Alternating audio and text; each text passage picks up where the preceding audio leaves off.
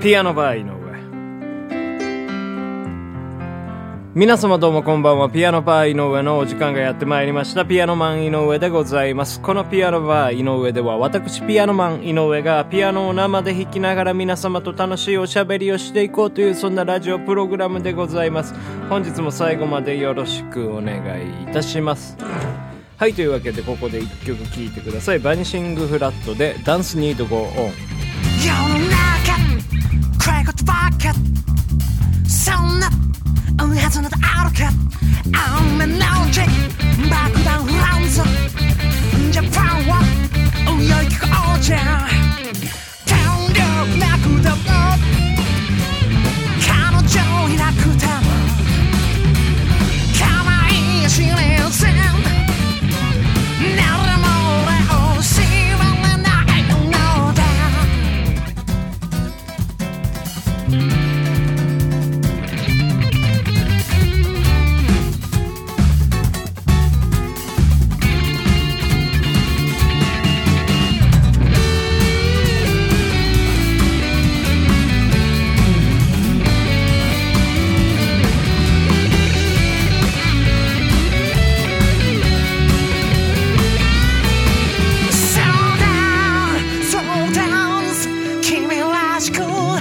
tell me 自分だけのステップ刻もうぜそれが今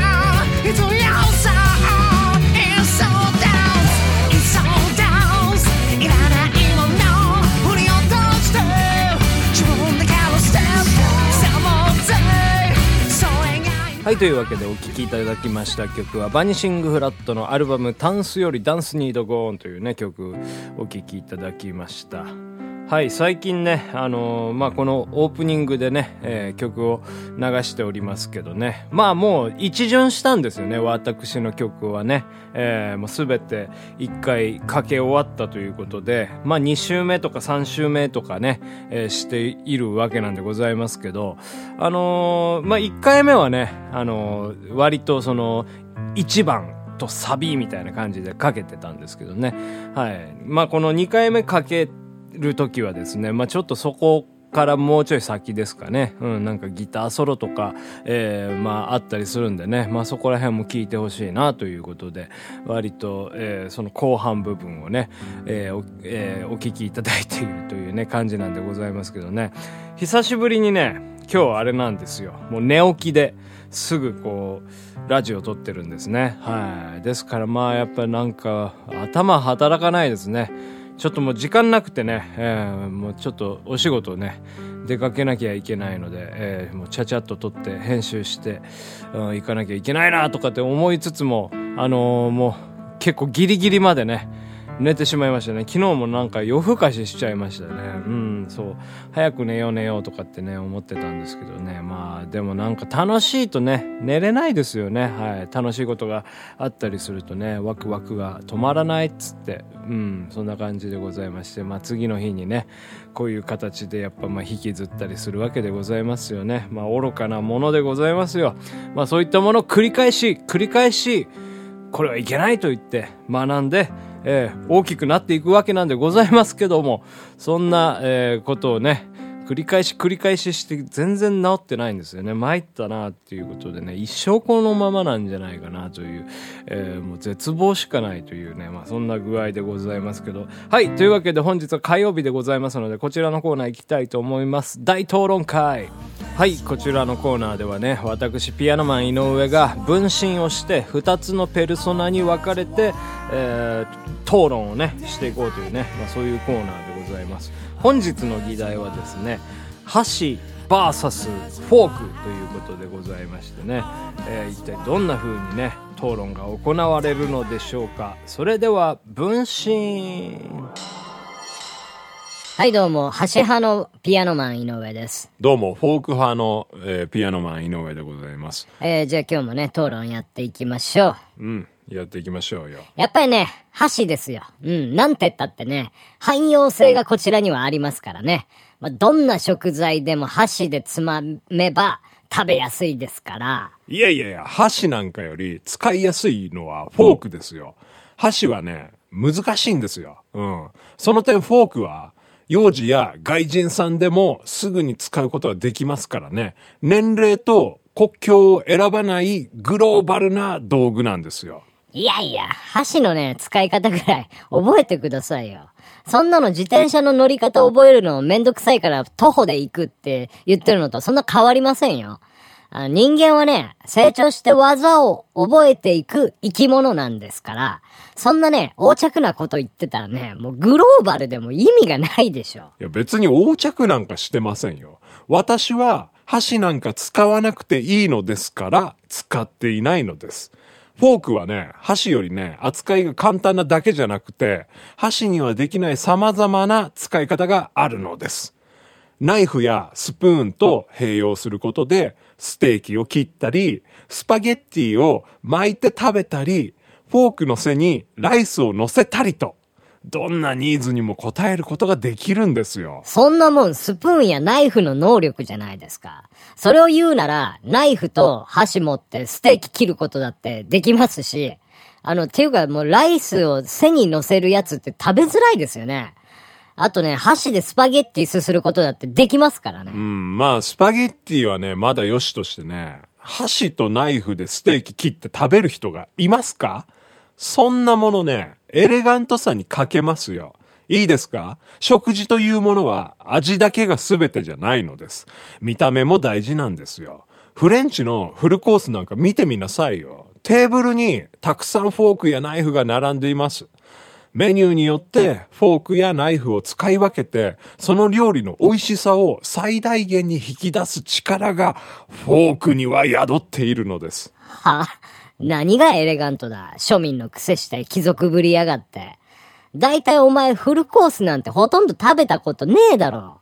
行ったとてサンマルクじゃねえかよ。てめこの野郎、ベーカリーレストランサンマルクなめんじゃねえ。サンマルクはな、俺ら庶民でもお手頃価格でフルコース料理が気軽に楽しめる素敵なお店なんだよ。子供の頃、誕生日にはサンマルクに連れて行ってもらったんだ。そこでスープのお皿を舐めてたら、母親に、外ではやめなさい。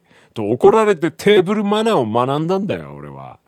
あの日から、私は、庶民でも、心は貴族なんですよ。気取ったこと言ってんじゃねえよ。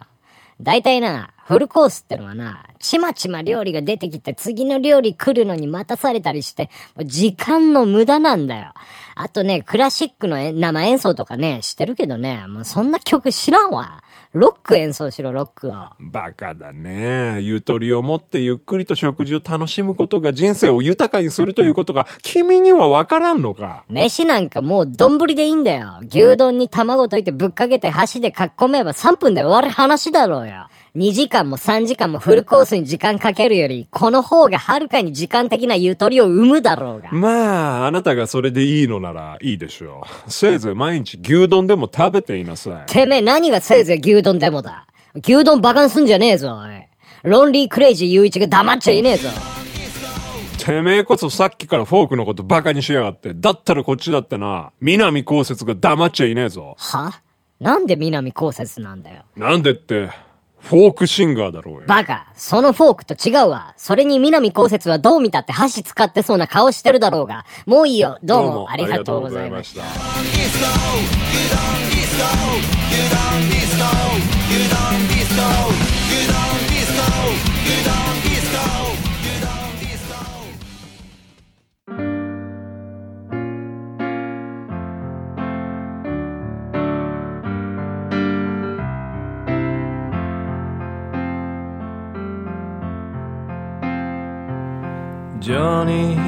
来たなら伝えてよ。2時間待ってたと。割と元気よく出ていたよと。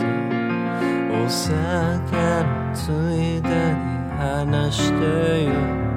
友達ならそこのところうまく伝えて。今度のバスで行く西でも東でも気がつけば寂しげな街ねこの街は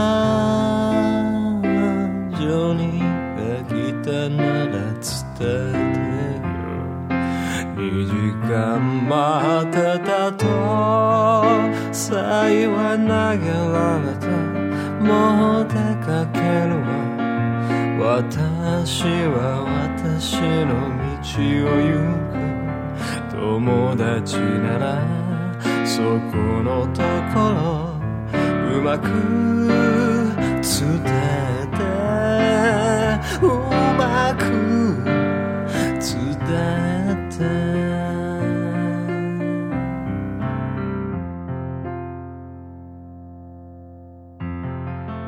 ピアノバー井上そろそろお別れのお時間でございます。本日はね大討論会箸とフォークでねやってまいりましたけどね。どっち使います？皆さん。僕はね箸の方が圧倒的に多いと思いますね。うん。っていうかねフォークがねないんですよね。ああるんですけどなんかあの1個しかなくて。ですからもう僕ね結構洗い物を溜めちゃうんですよ。ですからもう一回フォークを使うとあのー 次使おうと思ったらもうその洗わなきゃいけないでしょ。うですからもうなんかね、あの、水溜めてるその、あの、鍋の中とかに、えー埋まっているわけでございまして、それをまずサルベージするところから始まるわけでございます。ですからね、やっぱもうそうなるとね、あれですよ、もうステーキでもね、やっぱ箸で食べちゃうかな、みたいな、そんな感じでございます。まあ、ただ単に横着しているだけでね、まあ、箸がいっぱい、箸じゃない、フォークがいっぱいあったら、それはフォーク使いますよね。はい。まあ、どうでもいいんですけどね、そんなことね。はい。あんまりフォークと箸について討論していませんんでしたね。なんかね、最終的に、うん、そう、サンマルクとか牛丼とかね、そういう、うん、こと言ってましたけど、はい。はい。というわけで、このピアノバー井上では、私、ピアノマン井上に対する、えー、なんか送ってください。というわけで、また明日お会いいたしましょう。ピアノマン井上でした。最後まで頭がはっきりしませんでした。ピアノバー井上。